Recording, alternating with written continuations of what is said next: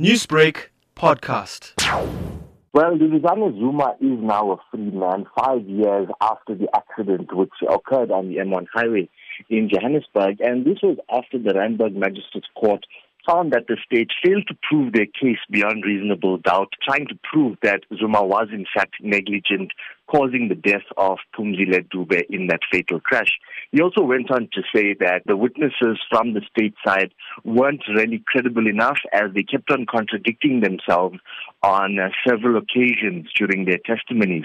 He also said that he agreed with two expert witnesses who said that the main cause of the crash was in fact aquaplaning, which resulted in Duduzane Zuma actually losing control of his vehicle and crashing into the taxi.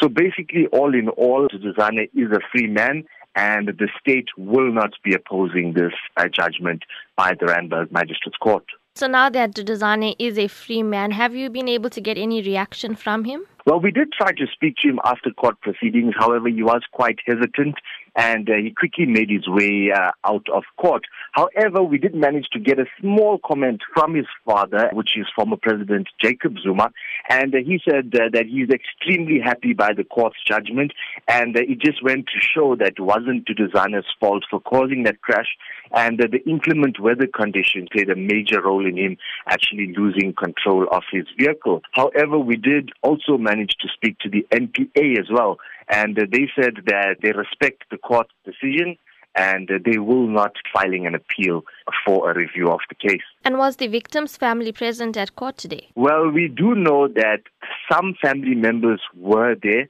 However, they were reluctant to speak to the media and they didn't want to comment.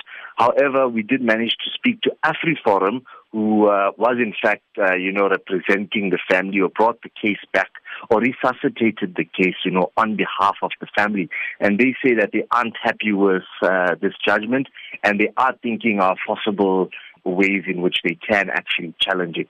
Sashin, now you've been covering this case since its early days. Can you just take us back on how proceedings have been conducted? From the onset of the trial, the state was actually calling on the Randburg Magistrates Court to find Duduzane Zuma guilty because they actually claimed that many of the witnesses on the night of the crash, which were in the taxi, said that they saw Duduzane actually driving recklessly, speeding past them, and then losing control of his vehicle before actually crashing into the taxi.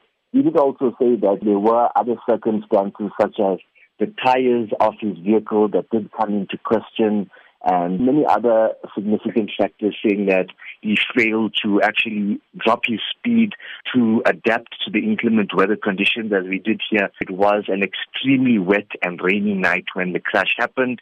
Newsbreak, Lotus FM, powered by SABC News.